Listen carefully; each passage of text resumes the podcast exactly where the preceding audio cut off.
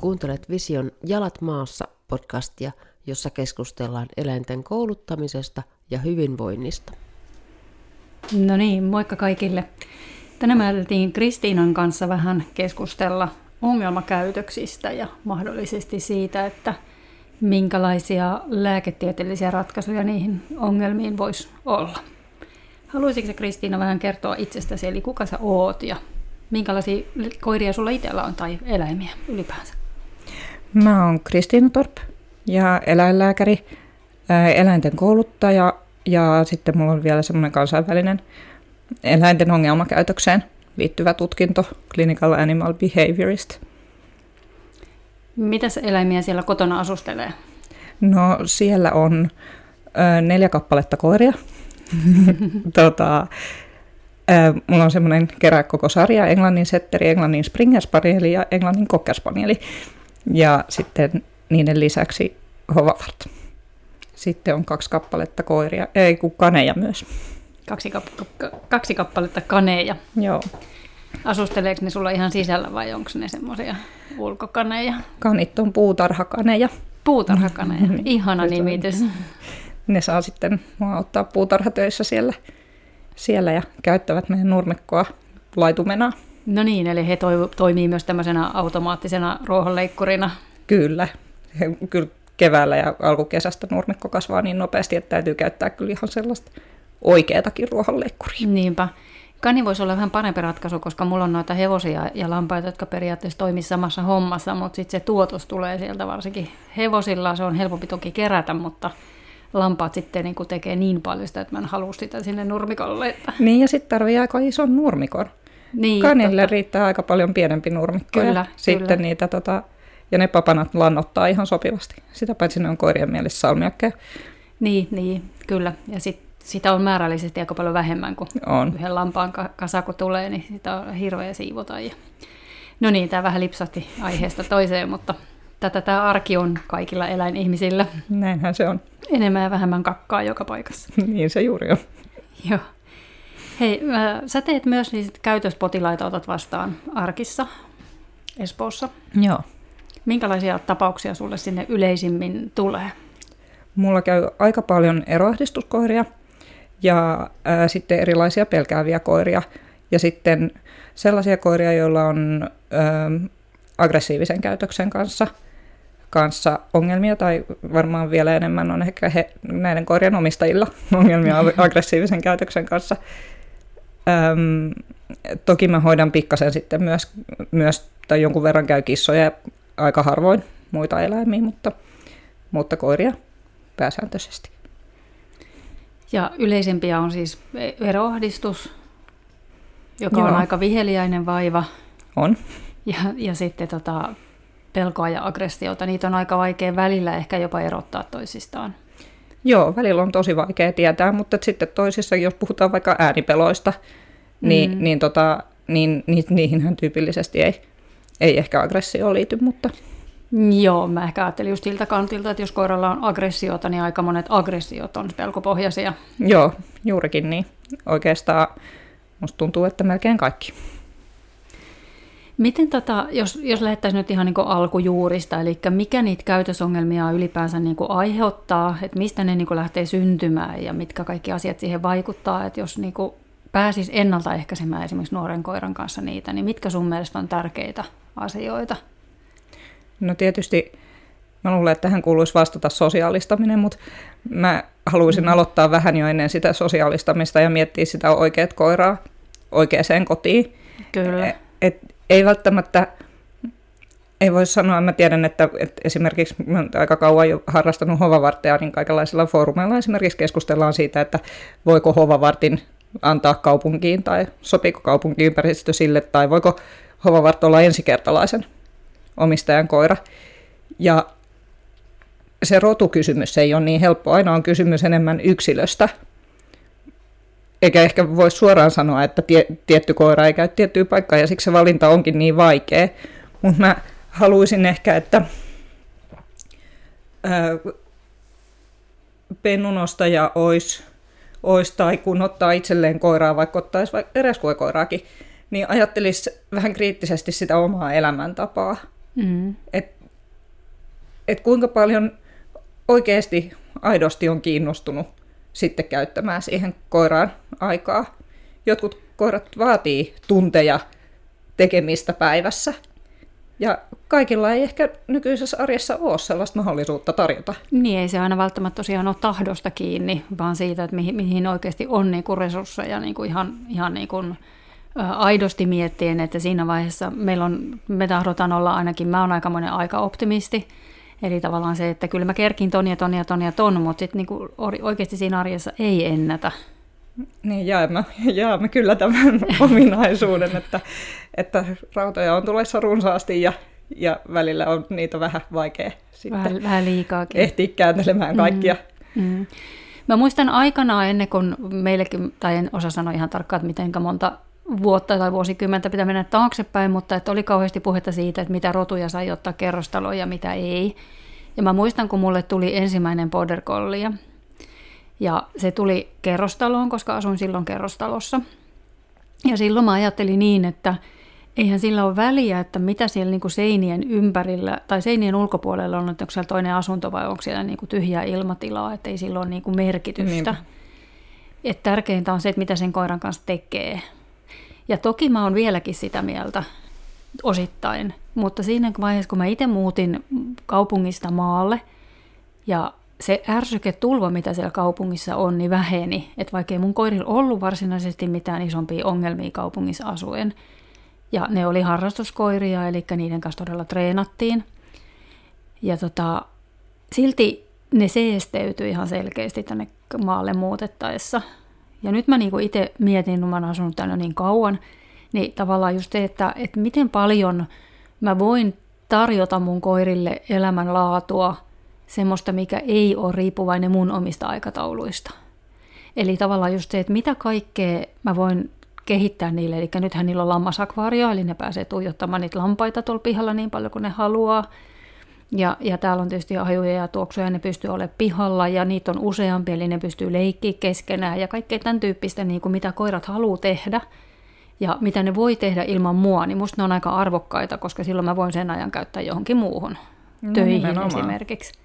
Nimenomaan, ja sitten mä mietin myös sitä, että, että ajattelee, jos joku sun koirista, jos nyt palataan vaikka nopeasti siihen pelkoasiaan, niin ajattelee, jos joku niistä pelkäisi vaikka ää, rekkoja mm. tai, tai, tota, tai toisia koiria, mm. niin taajamissa niitä molempia on ihan hirvittävän paljon enemmän. Kyllä. tai rakennustyömaita kyllä. kuin mitä tämmöisessä rauhallisessa ympäristössä, missä te nyt asutte. Mm, mm, kyllä.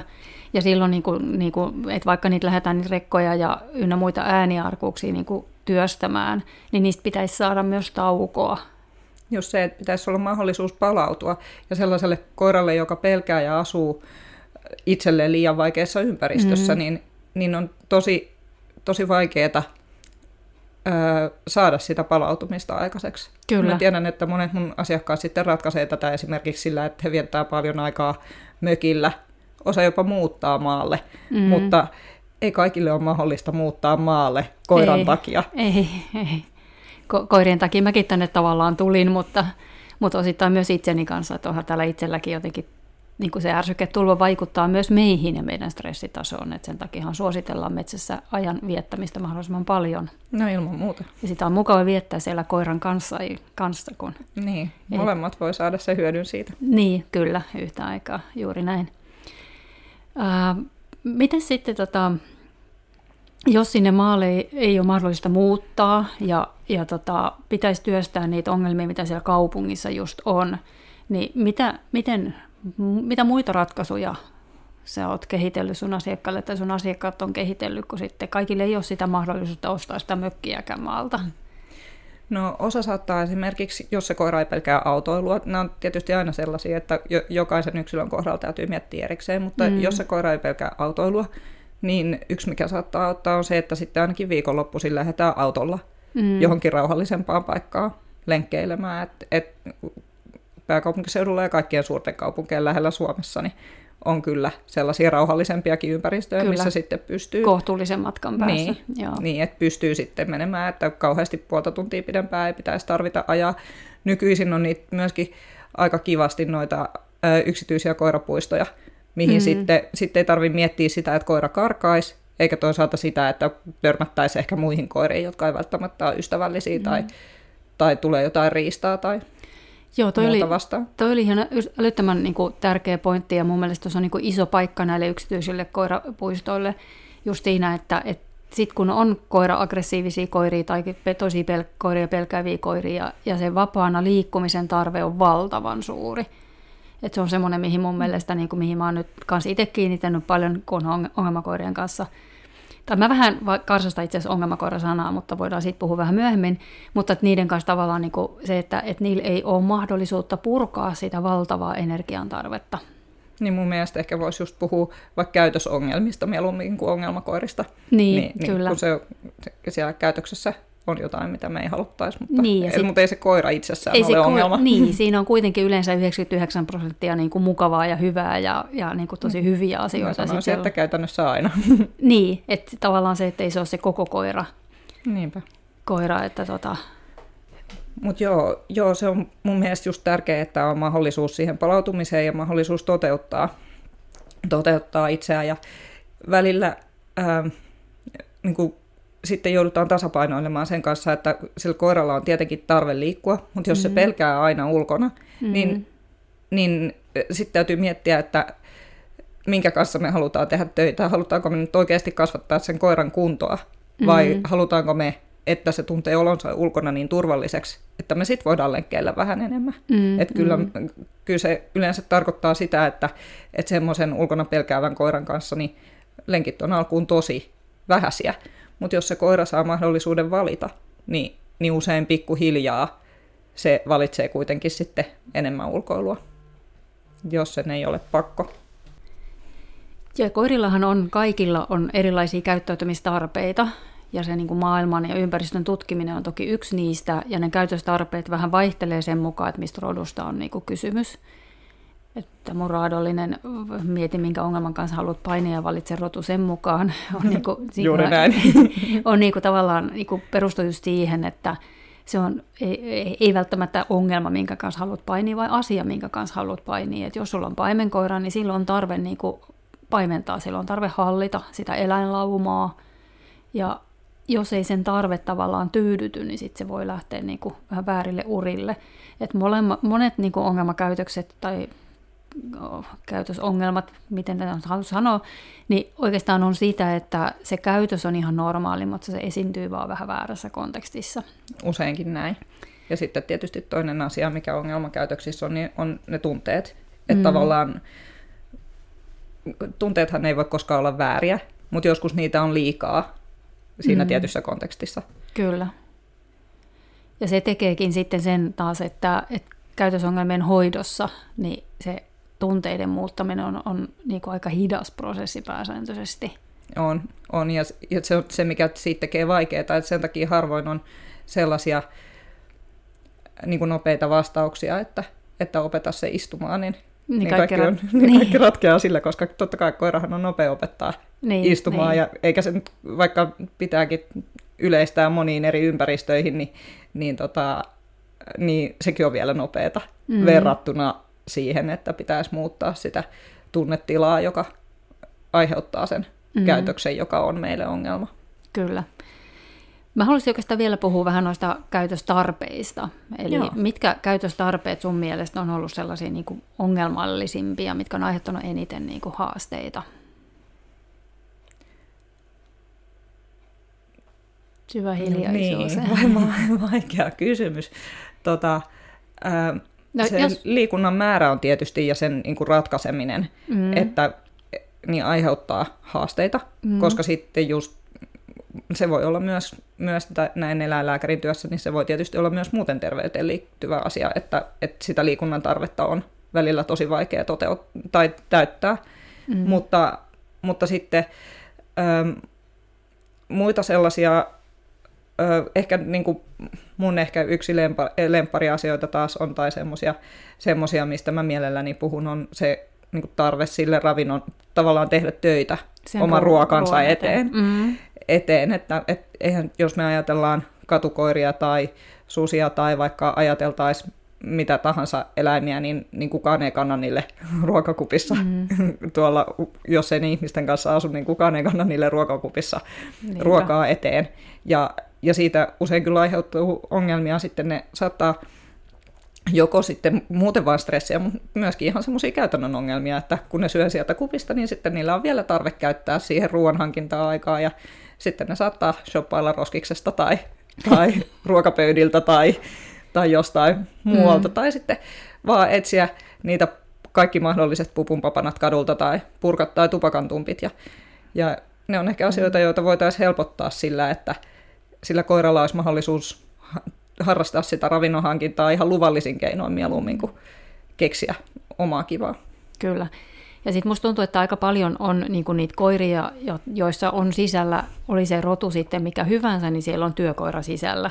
Eli tavallaan just se, että niillä on aika paljon energiaa kaikkeen siihen tekemiseen ja se, että, että pelkästään ihan ei ehkä selvitä sillä, että heitetään vähän nappuloit nurmikolle ja sitten ne etsii ne koirat sieltä sitä ruokaa, vaan se, että ne haluaa käyttää sekä kehoaan että päätään.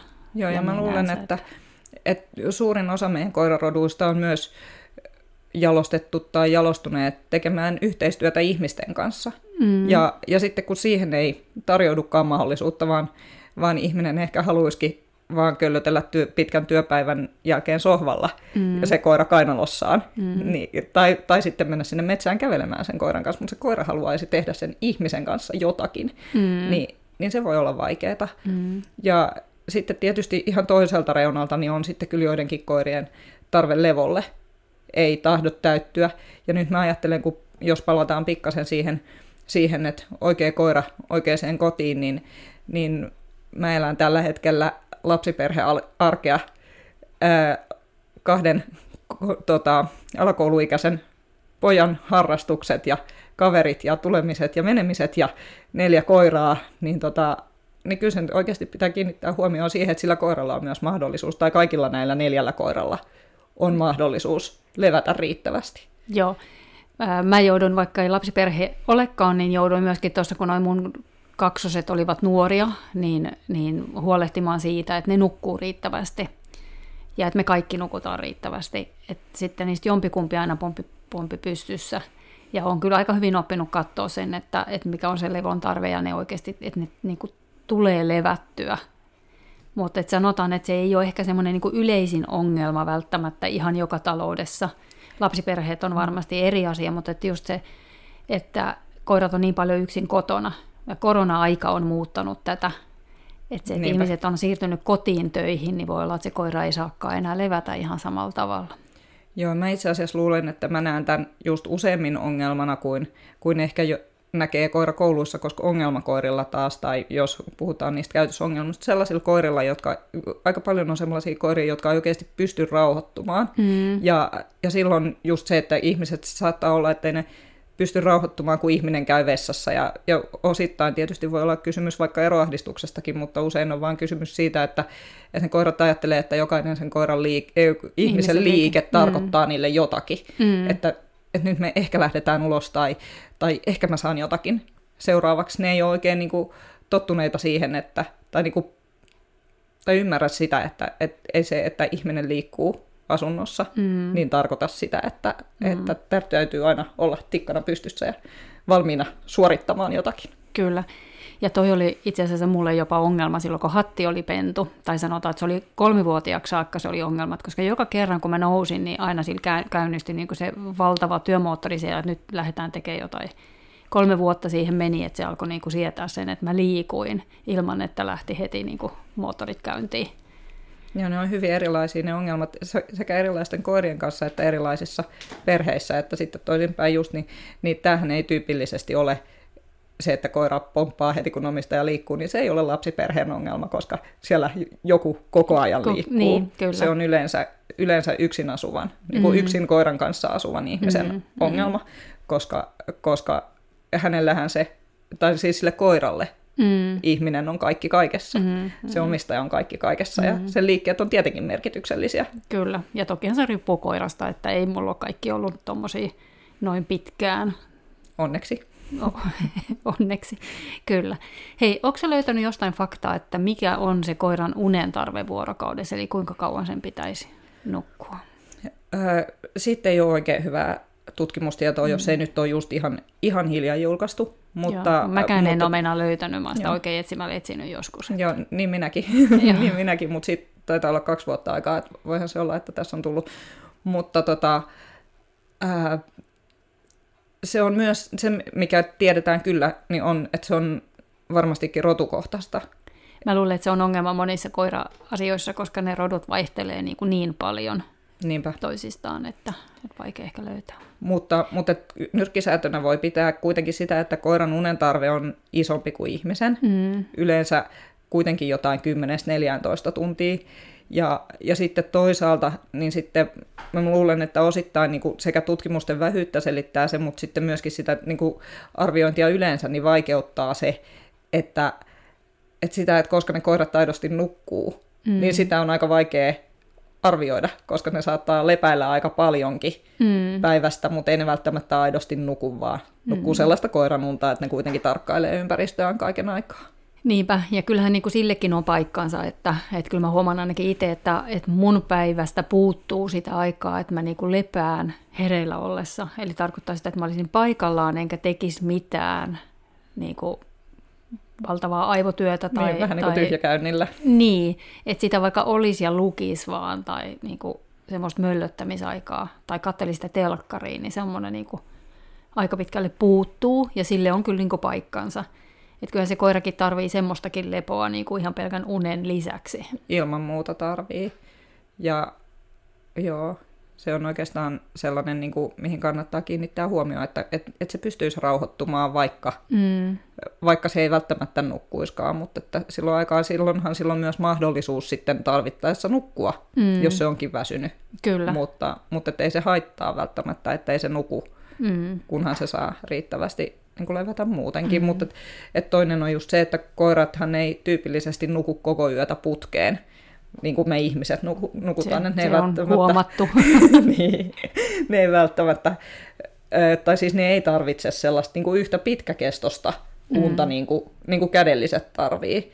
Ja, ja me ihmiset, ihmiset että et ne nukkuu muutaman pidemmän pätkän toki, mm. mutta sitten sit ne usein mielellään varmaan tekisikin siinä yö, yöllä jotakin tai, tai vaihtaa paikkaa. Me ihmiset ei haluta niin. sellaista, mm. ja eikä, eikä oikeastaan usein pystytä sellaiseen, koska me tarvitaan se meidän pitkä uni. kyllä, kyllä. Ja, ja sitten toisaalta taas, taas sitten ne nukkuu päivälläkin semmoisen pidemmän pätkän, mutta, mutta et ei sellaista yhtä, yhtä, yhtä jaksosta pätkää, mikä taas on ihmisille Mm, mm. ihan tosi tärkeä. Kyllä. Ja mun mielestä tuossa, niin kun mulla on tämmöinen oma kampanja tästä, että kaikilla koirilla pitäisi olla mahdollisuus jokin harrastuslajiin. Ja se olisi niin kuin mun mielestä, tai mä itse koen, että se on niin kuin se helpoin tapa, että eihän tarvitse mennä kokeisiin, jos ei halua, mutta että se on se helpoin tapa tyydyttää niin kuin säännöllisesti sitten sen koiran tekemisen tarvetta, koska sieltä saa valmiin listan, mitä pitää opettaa ja mitä, mitä tehdä sen koiran kanssa. Niin Niin, Tästä mä oon puhunut niinku- aikaisemminkin varmaan tässä samaisessa podcastissa, mutta se on vaan mulle niinku tärkeää, tärkeää siinä mielessä, että suuri osa koirista tarvii sen ja nauttii siitä ihan älyttömästi ja se parantaa ihmisen ja koiran välistä suhdetta tosi paljon, kaikki yhdessä tekeminen. Niin ja just niin kuin nimenomaan se Se- yhdessä niin. tekeminen on niissä Et- harrastuslajeissa. Kyllä, että kun se lenkki ei välttämättä ole yhdessä tekemistä, että vaikka se olisi narussakin se koira, niin se menee siellä niinku ajatukset siellä, siellä niinku hajuissa, mikä on tärkeää ja arvokasta sen koiralle sekin, mutta että ei se niinku oikein riitä. Miten paljon sä oot nähnyt sitten, ää, jos puhutaan esimerkiksi niinku opitusta avuttomuudesta niin kuin tämmöisessä niin kuin ajatuksessa, että niille ei ole vaan riittävästi tekemistä, että onko opittu avuttomuus, ei ehkä ole ihan oikea termi tässä, mutta ehkä se on joku masennus tai joku tämmöinen. Että se, että Niin, koira niin tietty kuin, passivoituminen. passivoituminen, niin, niin, niin. No tietyllä tavalla se voi mennä siihenkin, että kun mä yritän tehdä mitä tahansa, niin mikään ei kelpaa ja sitten siitä tulee vähän semmoista opittua avuttomuutta, mutta ei ehkä niin kuin ihan siinä mittakaavassa kuin mitä normaalisti sillä käsitetään. Nyt puhutaan passivoitumisesta. Mä luulen, että mä en pääse näkemään niitä koiria, koska mm. se ei ole omistajalle ongelma. Niin, se Et- on ihan totta. Et just kun puhuttiin ihmisten unen tarpeesta, niin, niin mä luulen, että siis suurin hätätapaus on se, kun omistaja ei nuku. Mm. Ja, ja se voi olla siksi, että se koira pelkää tai ää, sillä on joku sisäsiisteysongelma tai sillä on ripuli tai ihan virtsatietulehdus mm. tai korvatulehdus. Mutta jos omistaja ei nuku, niin silloin asialle on tehtävä jotain mieluummin mm. eilen. Mm, kyllä. Mm. Ja mä jään sitten jonkun verran niin ongelmakäytöksiä myös sillä tavalla, että mikä on ongelma ihmiselle ja mikä on oikeasti ongelma sille koiralle. Ja koska kyllähän tärkeintä on, no mikä on kenellekin tärkeintä, mutta kun mun työ on olla koiran puolella aina niin ensisijaisesti, ja toki ymmärtää sitä ihmistä myös siinä sivussa, mutta että tavallaan se, miksi mun luokse tullaan, niin kuin sunkin luokse, niin on se, että sä pystyisit tulkkaa, tulkkaamaan sitä koiraa, ja sitä kautta niin kuin saat sen koiran ääni. Niin sitten niin kuin koen, että, että ne on niin semmoiset, mihin niin kuin jos haluaa sen koiran hyvinvointia parantaa, niin sitten siinä yleensä paranee myös ihmisen hyvinvointi, koska se koira on tyytyväisempi elämään ja yhteistyö ja kaikki tämmöiset, niin, niin, niin tota, jaan sitten niinku sellaiset, että just, jos miettii sisäsiisteyttä, jos me ajatellaan, että se koira on esimerkiksi terve, niin eihän se sisäsiisteys ole ongelma sille koiralle. Tai puutteellinen sisäsiisteys. Ei välttämättä, paitsi silloin, jos se johtuu esimerkiksi siitä, että sitä pelottaa ulkona. Eli, eli tavallaan niin kuin se, että, että jos, koska omistaja saattaa nähdä, vaan sisäsiisteysongelman. Hän ei ehkä huomaa sitä, että, mm-hmm. että se koira pelkää ulkona, eikä sen takia koskaan tyhjennä rakkoaan kunnolla, ja mm-hmm. sitten sillä on äkkiä uudestaan pissahätä. Mm, kyllä. Tai välttämättä kyykkää ollenkaan, mutta sen omistaja kyllä yleensä huomaa, mutta ei välttämättä huomaa sitä, ettei se koira ikinä itse asiassa rentoudu niin, lorottamaan joo. tyhjäksi itseään. Kyllä, ja ainahan niin kuin silloin kun puhutaan, puhutaan tämmöisistä käytösongelmien ratkaisusta, niin ensimmäinen asia, mitä pitää tarkistaa, niin on terveys on, ja se on tosi tärkeä muistaa. Muistaa, että et, eikä aina niin, että välttämättä ö, kipu, mm. vaikka sitä usein, usein ajatellaan ensimmäisenä, jos terveydestä puhutaan, ja, ja sitä, että, että kipu tietysti lisää stressiä ja sitä kautta pahentaa ihan sama mikä ongelma. Mm, Kaikki kyllä. ongelmat aina pahenee. Pahenee, jos sillä koiralla on kipua, mutta sitten toisinpäin, niin mä haluaisin muistaa myös sen, että, tai että, että että silloin jos on käytösongelmia, niin, niin yleensä ne käytösongelmatkin täytyy kuitenkin hoitaa erikseen. Että se kipu on saattanut aiheuttaa sen käytösongelman tai ainakin pahentaa sitä käytösongelmaa, mutta usein se ongelma ei poistu, vaikka se kipu poistuisi. Mm, se on ihan totta. Mutta, mutta et sitten ne muut asiat, mitkä voi olla, niin, niin ää, tietysti just se, että joku virtsatie tulehdus voi aiheuttaa aiheuttaa tietysti sisäsiisteysongelmia, mutta voi aiheuttaa muunkinlaisia ongelmia, just esimerkiksi levottomuutta ja, ja, ja sitten ö, kaikenlaiset hormonivaivat, niin saattaa tietysti vaikuttaa monella tavalla sen koiran käytökseen. Kyllä. Ja sittenhän niin on myös toisinpäin tämä, että jos koira esimerkiksi on tosi tosi jännittynyt, niin yleensä se ei myöskään ole, niin kuin, että silloin sit vähintäänkin jotain lihasongelmia jossakin päin, koska se ei ole rento, niin sitten sieltä alkaa niin kuin, tulee niitä. Yleensä on, että et kyllä mä sanoisin, että suurin osa ää, jännittyneistä koirista, niin, niin on myös lihaksistoltaan jännittyneitä, ja voi, mm. niitä voi ja tietenkin kannattaa hieroa, mutta jos ei me tehdä taas sille jännitykselle mitään, niin, niin, niin se niin, tulee, niin, niin se palaa. Niin, sitähän niin. voidaan hieroa vaikka kerran viikossa sen loppuelämän, mutta se ei tule muuttaa sitä. Ihan niin kuin me ihmisetkin, jos me jatkuvasti jännitetään hartioita ja niskaa stressin vuoksi tai, mm. tai kiireen vuoksi, mm. niin ei se auta vaikka hierottaisi kuin hirveästi. Mm, mm. Ja sitten se, että, että mä eniten koen oma, tietysti mun luokse kun tullaan, niin mä en ole eläinlääkäri enkä mikään muukaan osteopaatti tai vastaava, niin en pysty sitä puolta niin itse käymään läpi sen enempää. Ja onhan sitä silmä oppinut katsomaan esimerkiksi sitä, että miten se eläin liikkuu, että onko siinä mahdollisesti kipuja, mutta enhän mä sitä voi koskaan sanoa varmasti. No ei kukaan voi, sen mä tiedän.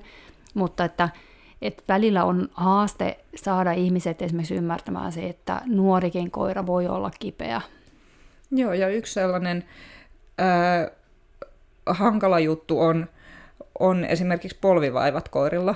Mm. Ää, tässä tapauksessa nyt lähinnä ehkä, ehkä polvilumpion sijoiltaan meno, joka on semmoinen juttu, mikä tulee ja menee. Eli saattaa jossain tietyissä tulla tilanteissa yhtäkkiä, yhtäkkiä tuntua semmoinen epämiellyttävä asia polvesta, mutta ja se saattaa yhdistyä just vaikka koirien ohituksiin tai sen koiran nostamiseen tai siihen, että ihmiset kumartuu sen ylle mm. koska, koska se koira vähän vaihtaa asentoa niissä. Mm. Ja, ja se saattaa oppia, että ne on epämiellyttäviä sen takia, että sen omasta jalasta mm. niin kuin, tulee semmoinen epämiellyttävä tunne, eikä se välttämättä siinä kohtaa ole ehkä niin suuresti kipuakaan vielä, tai se voi aiheuttaa hetkellistä kipua, mutta se polvi ei ole jatkuvasti kipeä. Mm. Ja, ja silloin koirat on nopeita op- yhdistämään näitä asioita toisiinsa, vaikkei ne oikeasti liitykään. liitykään. Että et, et ei se ole se ihminen, joka nosti sitä koiraa, niin ei aiheuttanut sitä polvikipua, vaan, vaan se tuli sieltä jalasta ihan itsestään, mutta mistä se koira sen voi tietää.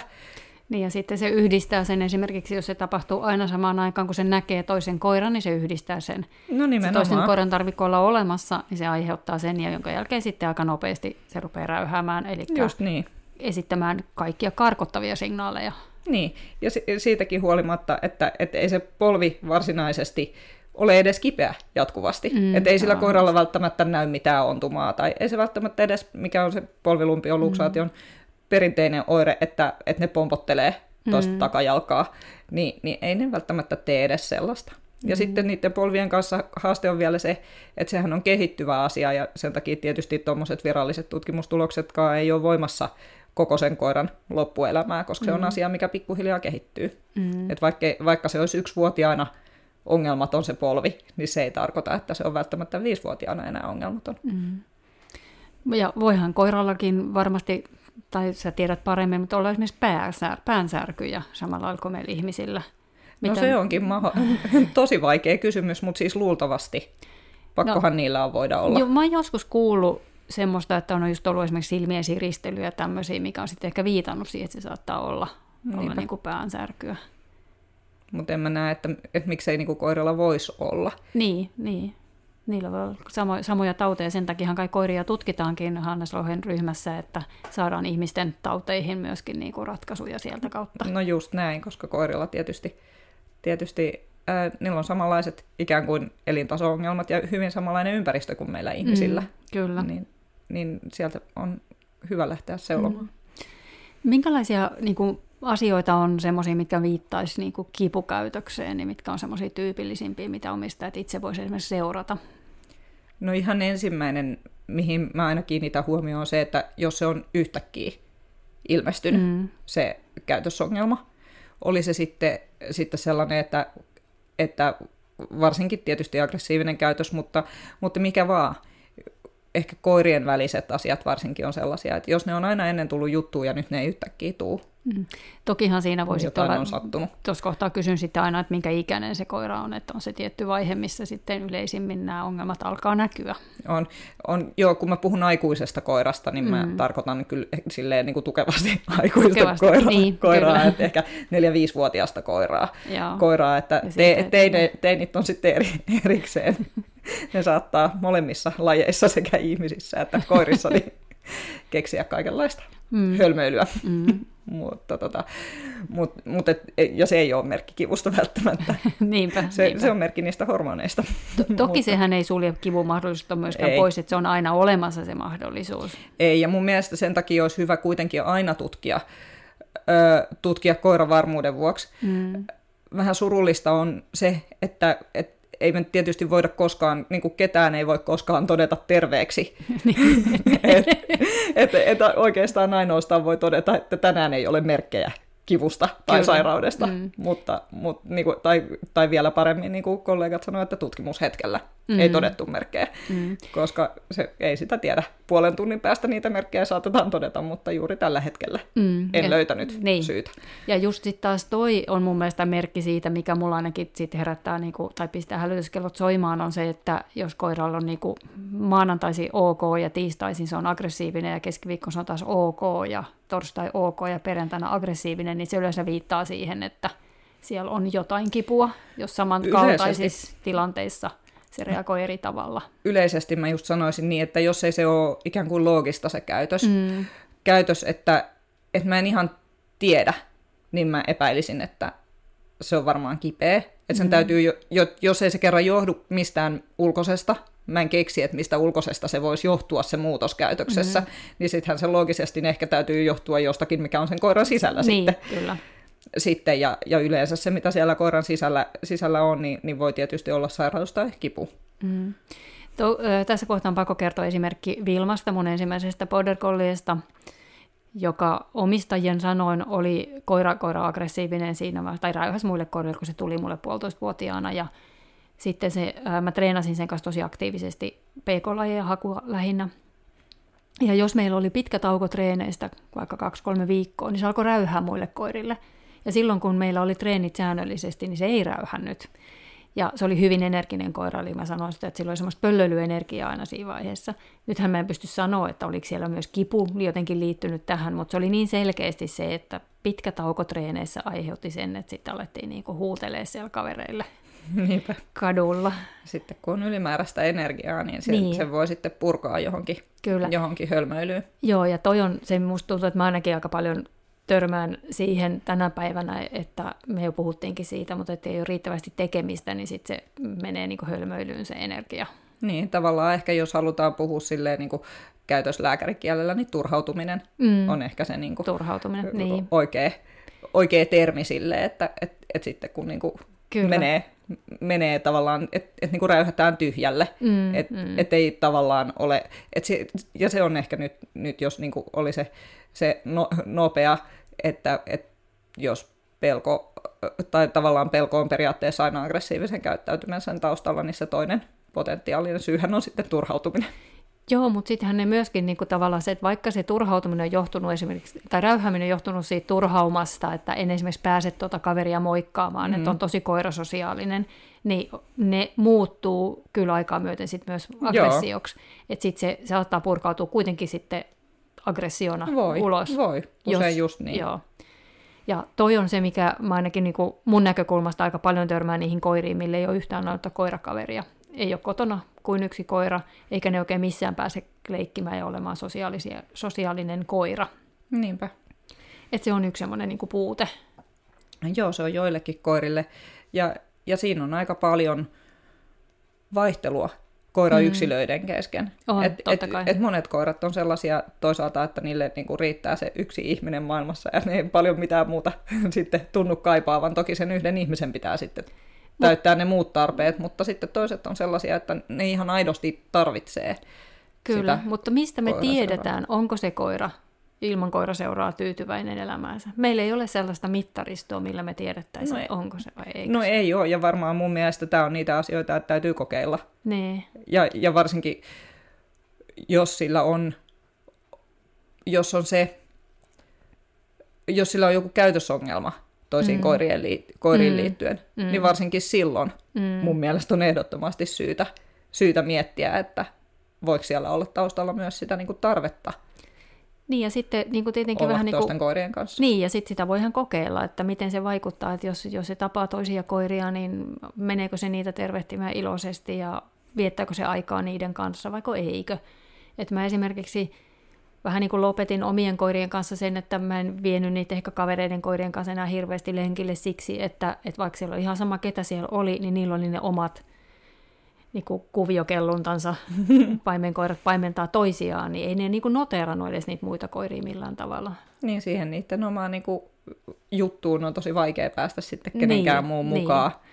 Et toki voisi enemmän tehdä sitä, että jokainen pääsee yksitellen sitten muita koiria sosiaalistamaan, mutta mä luulen, että niiden sosiaalistaminen, käyt- sosiaalisen käyttäytymisen tarve tyydyttyy kyllä niin kuin Niin mä luulen kanssa, että niillä on kolmasta- toisistaan. Kolmistaan, niin, kyllä. Mutta hei, tämä taas karkas tämä aihe. Puhuttaisiko vielä vähän siitä, että, että mm, niin kuin min- minkälaisia sairauksia voi olla käytösongelmien takana, siis muutakin kuin kipu? No, joo. Tietysti monet sairaudet myös aiheuttaa just kipua tai Mm. stressiä. Ähm, mä tiedän, että kansainvälisesti ää, aika paljon esimerkiksi kilpirauhasen vajaatoimintaan Se- kiinnitetään, syystä meinasin sanoa senkin tähän esimerkiksi, Niin. mutta en sanonut. ki- Joo. kiinnitetään huomiota. Siitä on kyllä oikeasti sellaista objektiivista näyttöä on aikamoisen vähäisen. Joo. Mutta, tota, mutta kyllä sit aina, ja, ja mä en muista, että mä olisin itse asiassa saanut yhtäkään kilpirauhasten vajaa toimintaa käytöksen perusteella kiinni ikinä, Joo, joo. mutta voihan sekin päivä vielä tulla. Aina pitää säilyttää avoin mieli. Ja itse kyseistä sa- sairautta sairastaneena, niin voi jos koirat vähänkään reagoi samalla tavalla, niin se väsymys on niinku ihan niinku mieletön. Eli tavallaan väsymyksen mukana tulee ärtymys, että sitten se voi niinku sitä kautta kyllä sitten Joo, se on ehkä just se, että et, et sellaiset, mutta se ei ole yleensä, yleensä niin kuin, se ei tietysti ole yleensä ensinnäkään nuoren koiran sairaus. Mm. Ja, ja sitten just se, sellainen, mikä tahansa, mikä aiheuttaa väsymystä, mm. niin, niin voi aiheuttaa just sitä, että kun en nyt jaksaisi siirtyä tästä, niin voitteko kaikki mennä pois.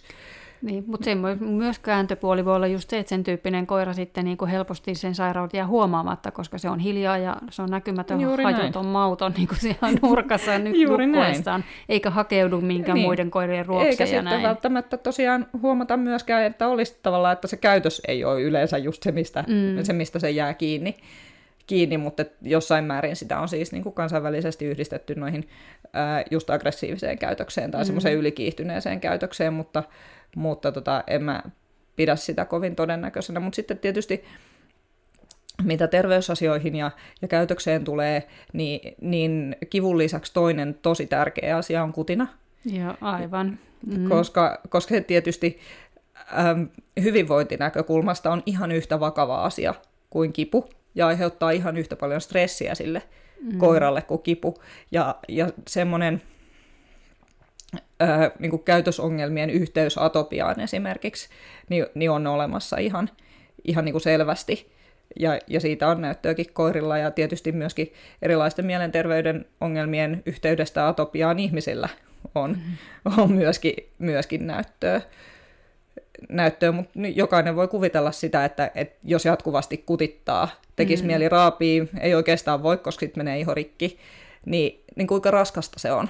Mm, se on, joo. Se on et, ihan hirveetä. Niin, miettii sen kesän ja, ja hyttyset ja mm. joku on sopivasti sääressä joku, joku hyttysen purema, niin, niin siis saan semmoisen pienen esimaun siitä. Kyllä, joo. Mä oon joskus sanonut allergisen reaktion, siis kävely, kävely lyhyessä äh, shortseissa tai hameessa, niin siis laitumella ja niistä heinistä tullut siis polvista joo. alaspäin ihan niin kuin aivan sietämätön kutina. Ennen kuin mä sitten tajusin ottaa heiniksiä ja se meni sillä sitten ohi. Mutta se, se kutina niin oikeasti, että siinä olisi repinyt niin jalat verille, jos mä olisin ollut koira, enkä olisi ajatellut asiaa, niin ihan niin helposti. Niinpä. Ja, ja just se, että et, et siinä mielessä, niin jos ajatellaan sitä, että, että kipu on tosi tärkeä hoitaa, niin kutina on kyllä toinen, mm. mikä on oikeasti todella tärkeä hoitaa, ja jo, joka on taas, jos ajatellaan kipua, niin, niin se yleensä aiheuttaa sen, että se eläin on sitten passiivisempi, ja toki siitä voi seurata ehkä käytösongelmia. Jotkut toki myöskin sitten taas reagoi aktiivisesti kipuun, että ikään kuin yrittää paeta sitä juoksemalla, ehkä mm-hmm. nostaa omia endorfiineja tai, tai jotakin. Mutta, mutta, tota, mutta tyypillisesti kipeä koira on ehkä vähän passiivisempi tai saattaa mm. tosiaan käyttäytyä aggressiivisesti jossain tilanteissa. Mutta... Kutinahan jää helposti ihmisille niin sanotusti kiinni, koska se sen niin kuin näkee, kun ne raapii itteensä. Mutta niin. sitä ei aina huomaa, kun ne nuolee tassuja esimerkiksi tai, tai ö, noita ranteita. Mm. Ja, ja sit joskus ne saattaa toki tehdä sitä närästystään tai ne saattaa mm. tehdä sitä, sitä sen takia, että jossain muualla särkee, mutta ne voi tehdä sitä myös kutinan vuoksi. Mm. Mm. Ja, ja ehkä niin kuin, enemmän mä just ajattelisin niin päin, että, että jos on ilo ja kunnia omistaa atopikkokoira, niin, niin, tota, niin sen hoidossa täytyy olla tosi napakka että et heti kun se alkaa oireilla, niin mm. tehdään asialle jotain, koska ne pitkittyy tosi herkästi. Että tavallaan nämä kipuasiat ei silleen pitkity, se koira vaan kärsii. Mm. Mutta, mutta et, et siinä kohtaa, kun atopia, se iho rupeaa reagoimaan, niin, mm. niin se pitkittyy tosi nopeasti se juttu, jos ei sitä lähde heti mm. hoitamaan. Eli yksi tosi selkeä, selkeä merkki, mihin pitäisi aina reagoida, niin on se, että jos koira nuolee tassujaan, että etutassuja, niin se vikahan ei välttämättä ole niissä etutassuissa. Ei. Et se voi, voi olla myöskin niin kuin just sitä närästystä ja kipua, ja se voi olla mun näkemyksen mukaan myös tietynlaista turhaumaa. Voi olla. Koska niin kun jos mä oon tehnyt liikaa töitä, niin mulla, mun kaikki koirat, ne on sukulaisia keskenään, että niillä on myös ehkä samanlainen tapa reagoida asioihin, niin mä oon yhdistänyt selkeästi sen siihen, että jos niillä on liian vähän tekemistä, niin kaikki kolme alkaa nuolla etutassuja. Joo. Ja, ja tota, sitten voidaan etsiä sitä vikaa niistä tassuista vaikka, vaikka hamaa huomiseen, mutta, mutta ei se ei sieltä se löydy. Niin, ja sitten tota, myöskin niin kuin seiniä tai lattia tai jotain nuoleminen, se on vähän sama asia. Joo, on. Ja itse asiassa monet tuollaiset, sitten jos nämä ei ole välttämättä tai todennäköisesti sun koirien kohdalla ei ole minkäänlaisia pakkooireita, mutta, mutta et ne on tavallaan sellaisia tilanteita, mistä sit voi myöskin kehittyä jossain kohtaa pakkooireita, että et se koira ei pystykään lopettamaan sitä.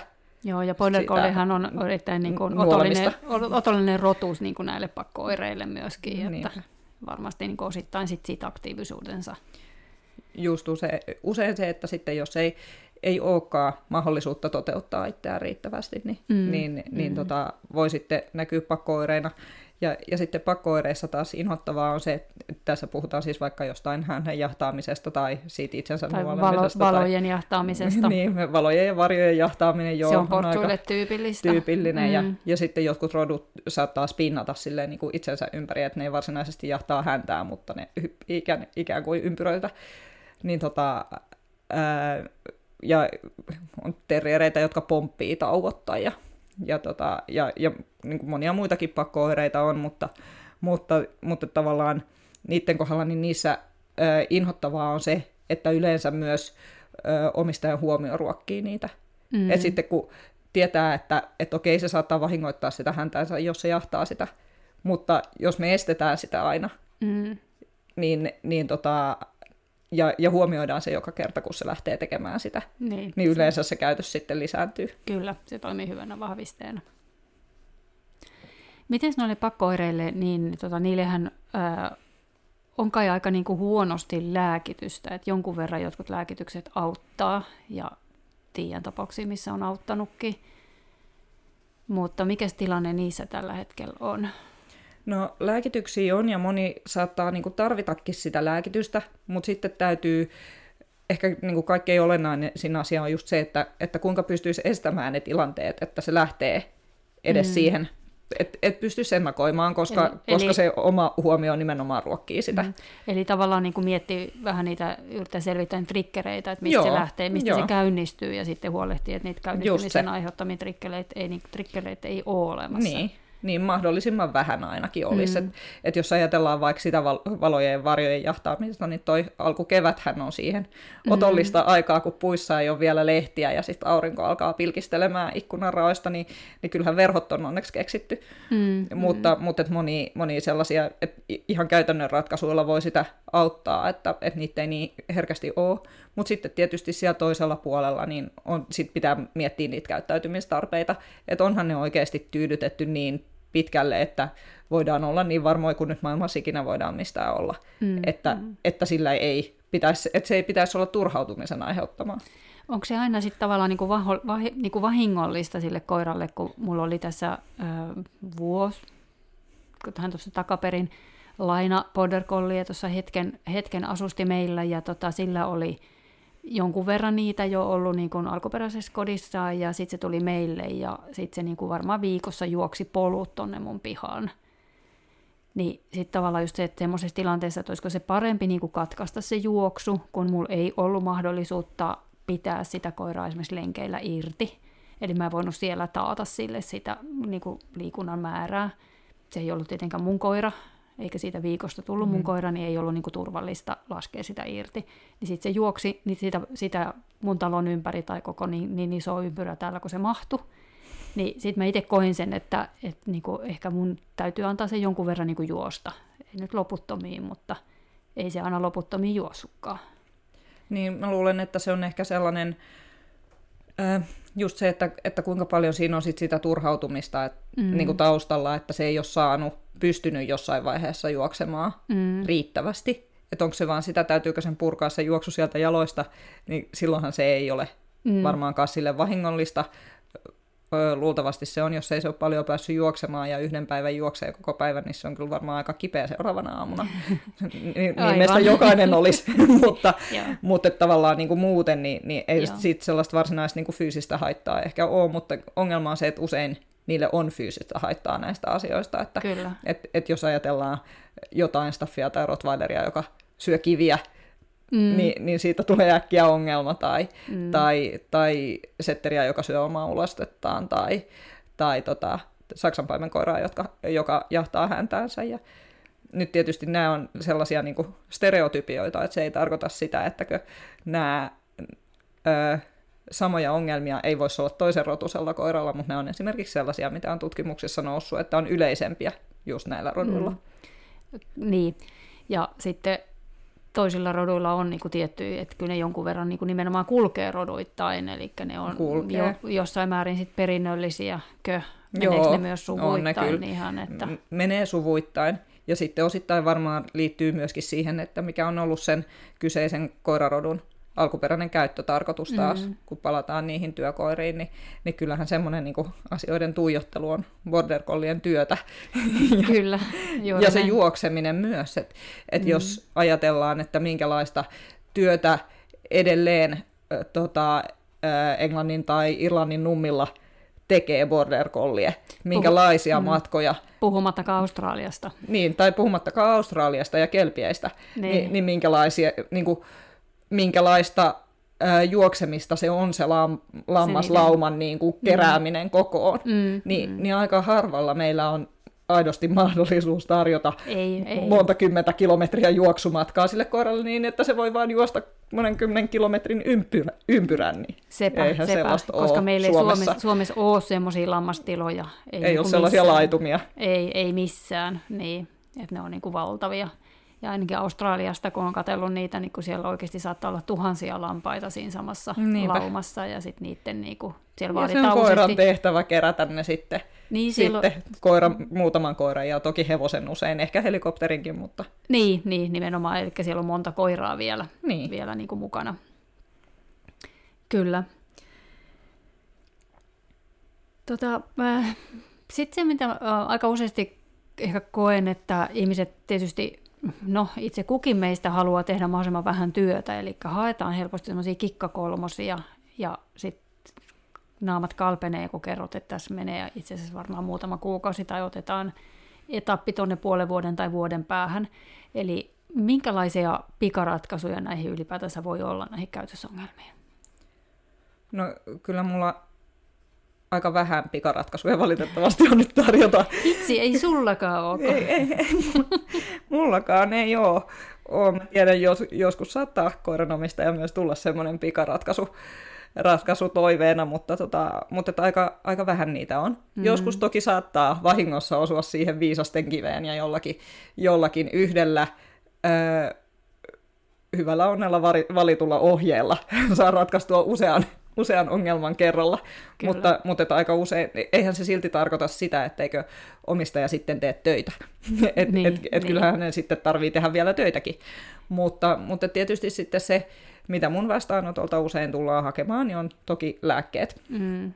Ja, mutta niiden lääkkeiden ö, tarkoitus suurimmassa osassa tapauksista niin on vähentää sen koiran stressiä ja sitä kautta ö, sit helpottaa sitä kokonaisuutta ja sitten toisaalta toimii koulutuksen tukena. Mm. Eli monilla ää, koirilla sit sitä ahdistusta, mikä siellä saattaa olla sen ää, käytösongelman takana, niin saadaan sitten helpotettua lääkityksellä niin paljon, että on jotain, mitä voidaan lähteä kouluttamaan, koska välillä on niin, että, että siinä arjessa ehkä, jos se ympäristö on sellainen, niin siinä arjessa on niitä triggereitä niin paljon, mm. että, että se koira on jatkuvasti sellaisessa hälytystilassa ja, ja jostain pitäisi päästä harjoittelemaan, mutta, mm. mutta se on hyvin vaikeaa.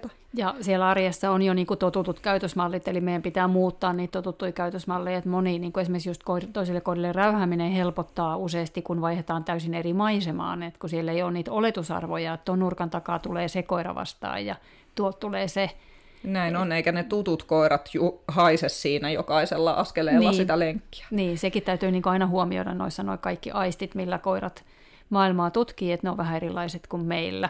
Niin, me voidaan usein ajatella, että se koira näkee pikkuukkoja, mutta ei se välttämättä näe eikä edes haista pikkuukkoja. Se mm. ehkä tietää, mistä se mm. puhuu hyvinkin. Niin, me niin. ei vaan tiedetä, mistä niin, se puhuu. kyllä yleensä se on niin rajoitu, meidän, meidän rajoitteet on Juuri niin näin, Yle, yleensä se on meidän rajoittuneisuudesta mm, kiinni. Mm. Mutta sitten taas mitä ajatella, jos nyt niin sellainen yksi, yksi tärkeä asia, mikä mun mielestä aina täytyisi lääkitä, jos ei sitä koiraa muuten voida suojella, niin on kyllä ää, just esimerkiksi tämmöiset äänipelot mm. tai, tai sen tyyppiset. Et, et se, että, että lääkitsemättä se koira joutuu tota, altistumaan vaikka autossa matkustamiselle, jos se sitä pelkää, tai, mm. tai tota, ää, et jos sen kanssa on vaikka pakko käydä jossakin, jossakin autolla, että et ei ole muuta ratkaisua, niin, niin tota, asutaan vaikka kahden paikkakunnan välillä tai jotakin. Mm. Niin, tai, tai sitten tosiaan uutena vuotena ilotulitteet on tietysti semmoinen perinteinen ratkaisu. Kaikki meistä ei ihan mahu lentokenttähotelliin. ja, ja, ja valitettavasti mökkejen ongelma on se, että, että jos sinne menee pakoon sen äänipelkokoiran kanssa, niin, niin se on varmaa, että naapureilla on ne vuosikymmenen ainoat uuden vuoden mm. bileet juuri siinä uutena vuotena. Joo, ja sä sanoit tuosta autopelosta ja tuosta, niin siinähän on semmoinen, että mä ö, yleensä pyrin, niin kuin, jos nuorella koiralla on autopelkoa, niin silloin yleensä siellä on myös pahoinvointia. Usein on ja matkapahoinvointia se taustalla. Kann, ja se kannattaa ehdottomasti mun mielestä lääkitä. Kyllä. Koska silloin Aivan se voi, voi olla, että sille ei kehity autopelkoa Just niin. myöhemmin, mutta jos se, niin kuin se yleensä, eikö se noin pari vuoden iässä se kun tasapainoaisti, niin, tasapainoaisti alkaa siinä vaiheessa olla sen verran valmis, että se alkaa helpottaa se, se niin silloin niin niistä pääsee yleensä eroon siitä lääkityksestä. Joo, mutta just sellaiset tilanteet, missä sitä koiraa ei voida suojella niiltä pelottavilta asioilta, mm. niin sitten mun mielestä on tosi tärkeää lääkitä se. Ja mm. totta kai se lääke auttaa siihen tilanteeseen, se auttaa siihen pelkoon, se auttaa mm. sekä omistajaa että koiraa, koska sen koiran on parempi olla. Ja se, jos joku on pikaratkaisu, no niin eikö siinä mielessä. kuoli puhe pikaratkaisuista. Niin. Mutta, tota, mutta et eihän se sitä äänipelkoa poista. Ei, ei. Et, et ihan samalla tavalla se tulee pelkäämään ensi uutena vuotena. Mm. Tosin jos me ollaan hirveän huolellisia sen koiran suojelemisessa lääkityksellä tai mm. sitten sen ympäristön valitsemisella ja meillä on tuuria, mm. koska joskus sit sattuu se katastrofi, mm. osutaan jonkun ilotulituksen mm. MM-kisojen tai SM-kisojen kanssa samaan aikaan lenkille tai jotain, mitä ei niin kuin, ollut. Mitä tai, voi ennakoida. Niin, mm. Tai jonkun lentonäytöksen tai mitä vaan, tai mm. naapurilla on 50-vuotisbileet ja, ja raketteja mitä tahansa voi tapahtua, että et tuuriakin aina tarvitaan. Mm. Mutta, mutta et jos me pystytään suojelemaan sitä koiraa riittävän kauan, niin se mm. voi olla, että se palautuu ja se ei enää pelkääkään niitä ääniä. Mm, kyllä. Ja sitten se on semmoinen äh, kans pikaratkaisu, mikä kannattaa kokeilla, on äh, siis ihan kipulääkekokeilu. Ilman Et koska me ei aina pystytä paikallistamaan eikä tietämään, että onko sillä kipuja vai ei, niin me voidaan ehkä tietää, että se on kipeä, mutta me ei voida sitä terveyttä koskaan tietää. Niinpä. Eli tavallaan se, että siihen me ei ole takeita. Niin sitten se saattaa myöskin niin kuin näkee sen useamman viikon kipulääkekuurilla, että niin, jos se käytös selvästi muuttuu, niin. niin meillä on ainakin yksi asia kättä pidempään. On se jostain luultavasti kipeä, mm. sitten vaan pitäisi keksiä, että mistä. Ja mm. sehän se onkin sitten mm. temppu ja miten se tehdään. Niin. No, mulla oli esimerkiksi yksi semmoinen asiakaskeissi aikanaan, jolla, joka tota, se sai kipulääkekuurin jonkun muun syyn takia, mikä ei liittynyt tähän, tähän ollenkaan. Se oli siis ihmisille aggressiivinen koira. Ja se sai muusta syystä kipulääkekuurin. Ja yllättäen, se, se oli pitkä kuuri, ja yllättäen sen aggressiivisuus, niin se muuttui ihan toiseksi koiraksi. Se ei ollut ollenkaan semmoinen reaktiivinen, eikä, eikä ärtynyt, eikä mitään muutakaan. Ja, ja siitä tuli semmoinen tosi leppoisa. Eli sitten oli aika helppo niin kuin sanoa, että nyt kannattaisi ehkä niin kuin miettiä tämän oheen sitten, että, että etsii, mistä se kipu oli. No silloin oli sitten muistaakseni lonkat, aivan syköt, joka sitten niin kuin selvisi sitä kautta. Onko sinulla jotain hauskoja asiakaskeissejä, joista tähän loppuun voisi niin kuin nimettömänä ja roduttomana niin kuin kertoa, että olisiko ollut jotain yllättäviä, yllättäviä juttuja? Voi apua. Tota, ne on kyllä aina vaikeita tälleen, tälleen tota, yhtäkkiä, yhtäkkiä hatusta vetää, mutta, mutta jos nyt ajatellaan sitä kipuasiaa, niin ehkä, ehkä just nimettömänä ja roduttamana, ehkä mä voin kuitenkin sen verran sanoa, että bulldogeista oli kysymys, koska se ehkä vähän kertoo näiden koiran, koirien tavasta reagoida ja, ja, ja niin kuin, ää, ja niistäkin, että, siitäkin, että minkälaisia terveysongelmia siellä mm. mahdollisesti saattaisi olla, ää, niin, niin tota, oli sellainen ää, samassa perheessä kaksi bulldogia ja, ja, tota, ää, ja yhtäkkiä näistä just se vanhempi oli alkanut, se oli ehkä viisivuotias, niin oli alkanut aggressiiviseksi sille toiselle. Ei oikeastaan sietänyt sitä ollenkaan lähellään. Ja, ja, tota, ää, ja sitten näistä tietysti aiheutui, koska bulldogit, niin, niin tappelutilanteita, että se toinen ei todellakaan hyväksynyt sitä, että, että sen päälle noin vaan mm. käydään. Ja, ja muistaakseni nämä tuli sitten sitten käytöskonsultaation käynnille nimenomaan sen takia, kun tämä nuorempi on ryhtynyt aggressiiviseksi. Mm. Ja tätä kun sitten aikamme purettiin, niin, niin selvisi, että, että tilanne oli ollut niin kuin tämmöinen jo jonkun aikaa. Öö, ja sitten öö, oli käyty hienosti eläinlääkärillä selvittämässä, että olisiko tähän joku syy. Ja, ja tota, öö, sitten sen ö, kyseisen koiran selkä oli kuvattu, se vanhemman koiran, ja sieltä oli sitten löytynyt sillottumaa, joka, joka aiheutti kipua sille koiralle, ja sille oli aiheut, al, aloitettu kipulääkekuuri. Se oli ollut aika pitkään se kipulääkekuuri, ja mä luulen, että omistaja oli ehkä unohtanut sen, että, että tässä on nyt oikeasti, tai ehkä hän ei ollut koskaan ymmärtänytkään, että on kysymys kroonisesta vaivasta. Ja, ja sitten kun ruvettiin selvittämään, niin, niin tämä oli itse asiassa sitten tämä tilanne taas näiden koirien välillä uudestaan pahentunut siinä kohtaa, kun se lopetettiin tämä vanhemman koiran kipulääkitys. Mm. Et, mutta mutta et hänelle ei tullut, hän ihan aidosti tuli, tuli huolestuneena siitä, että miksi se on ryhtynyt aggressiiviseksi.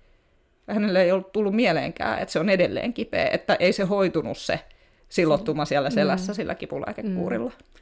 Joskus hän on aikamoisia niin kuin salapoliisihommia lähteä selvittämään, että mitä kaikkea siellä taustalla on, koska eihän niin kuin ihminen, jolle ei ole joko eläinlääketieteellistä tai ylipäätänsä kouluttajankaan niin kuin koulutusta ja näkemystä niihin asioihin, niin ei voi välttämättä aina ymmärtää, että mikä on merkittävää ja mikä ei. Juuri niin. Että, tota, että ne on välillä aika, aika haastavia. On. On, ja, ja just sitten myös se, että mitkä asiat on yhteydessä toisiinsa, että helposti mm, me ajatellaan, että yksi, yksi asia liittyy toiseen, vaikkei niillä välttämättä ole minkäänlaista yhteyttä. Se on tämä kesä ja hukkumis, eikö siis jäätelöt ja hukkumiskuolemat. Se, se on juuri näin, niillä Joo. on selvä yhteys. Mulla Kyllä. on joskus, joskus mun vanhempi lapsi, lapsi, kun me ollaan oltu mökillä hen isovanhempiensa kanssa, niin, niin, tota, niin kertoi mulle, että kuinka hänellä oli hirveä kurkkukipu aamulla. Aamulla me nukuttiin eri mökissä, mökissä me vanhemmat ja lapset nukkuu isovanhempien kanssa, niin että hänellä oli hirveä kurkkukipu aamulla, mutta mutta tota, mummi antoi hänelle iPadin, niin se iPad auttoi siihen kurkkukipuun. Ihan. Niinpä. Joo, ei muuta kuin iPadit koirillekin. Kyllä, kyllä Joo. se kurkkukipu sillä menee. Kyllä. Mutta enää ei sattunut kurkkuun. Mm. Mutta sitten jos ihan lyhyesti noista pikaratkaisuista tuli vaan semmoinen mieleen, että mä yleensä kysyn mun ennakkotietolomakkeesta sitä, että, että onko jotain muita niinku ongelmia myös, mihin haluaisi ratkaisun. Että kyllä se ihminen tulee silloin joku juttu, minkä takia se tulee, ja sitten niinku että onko muita juttuja. Koska sitten taas voi olla niin, että, että kun kouluttaja tietää nämä kaikki, mihin halutaan muutosta, niin voidaan kehittää joku sellainen käytös tai semmoinen ratkaisumalli, mikä tehoo niihin molempiin yhtä aikaa. Ja usein ne saattaa olla ne kaikki ongelmat. Mulla on myös sellainen ää, lista mun esitietolomakkeessa, että lista on niinku, yleensä se on ajatuksella, että viisi tärkeintä. Mm-hmm. Ja, ja, ja kun mä katon sitä listaa, niin se on itse asiassa mun mielestä viisi kertaa sama asia. Mm, aivan, et, juuri et, näin. Et, että, tota, että pelkää ihmisiä kotona ja pelkää niitä ulkonakin ja pelkää myöskin eläinlääkärillä ja, mm. ja, ja, tota, ja, ja pelkää bussissa ja, ja, ja näin. Ja, ja sitten tavallaan niin kuin, oikeastaan saattaa joskus olla kysymys vain yhdestä ongelmasta, mm. mutta se ei tietysti tarkoita sitä, että se välttämättä on helppo ongelma, koska mm. jos se pelkää kaikkia vieraita ihmisiä se koira, niin se ei ole ollenkaan mikään pikkujuttu. Niin, tai ratkaisumalli siihen, että koira haukkuu muita koiria, niin me voidaan ratkaista samalla vaikka se, että samankaltaisilla ratkaisuilla se, että se lähtee liikkuvan perään. Niinpä. Niin kuin tavallaan se, että, että niihin, niin on monta semmoista, mitä me pystytään sitten niin kuin kaksi kärpästä yhden iskulla. Kyllä. Joo. Mutta hyvä, hei, pitäisi pikkuhiljaa varmaan lopetella, tästä tulee aika pitkä jakso, mikä on ihan tosi mielenkiintoista. Kiitos tosi paljon Kristiina sulle. Ehkä me tehdään joku toinen jakso vielä joku toinen päivä. Niinpä. Kiitoksia. Että täytyy.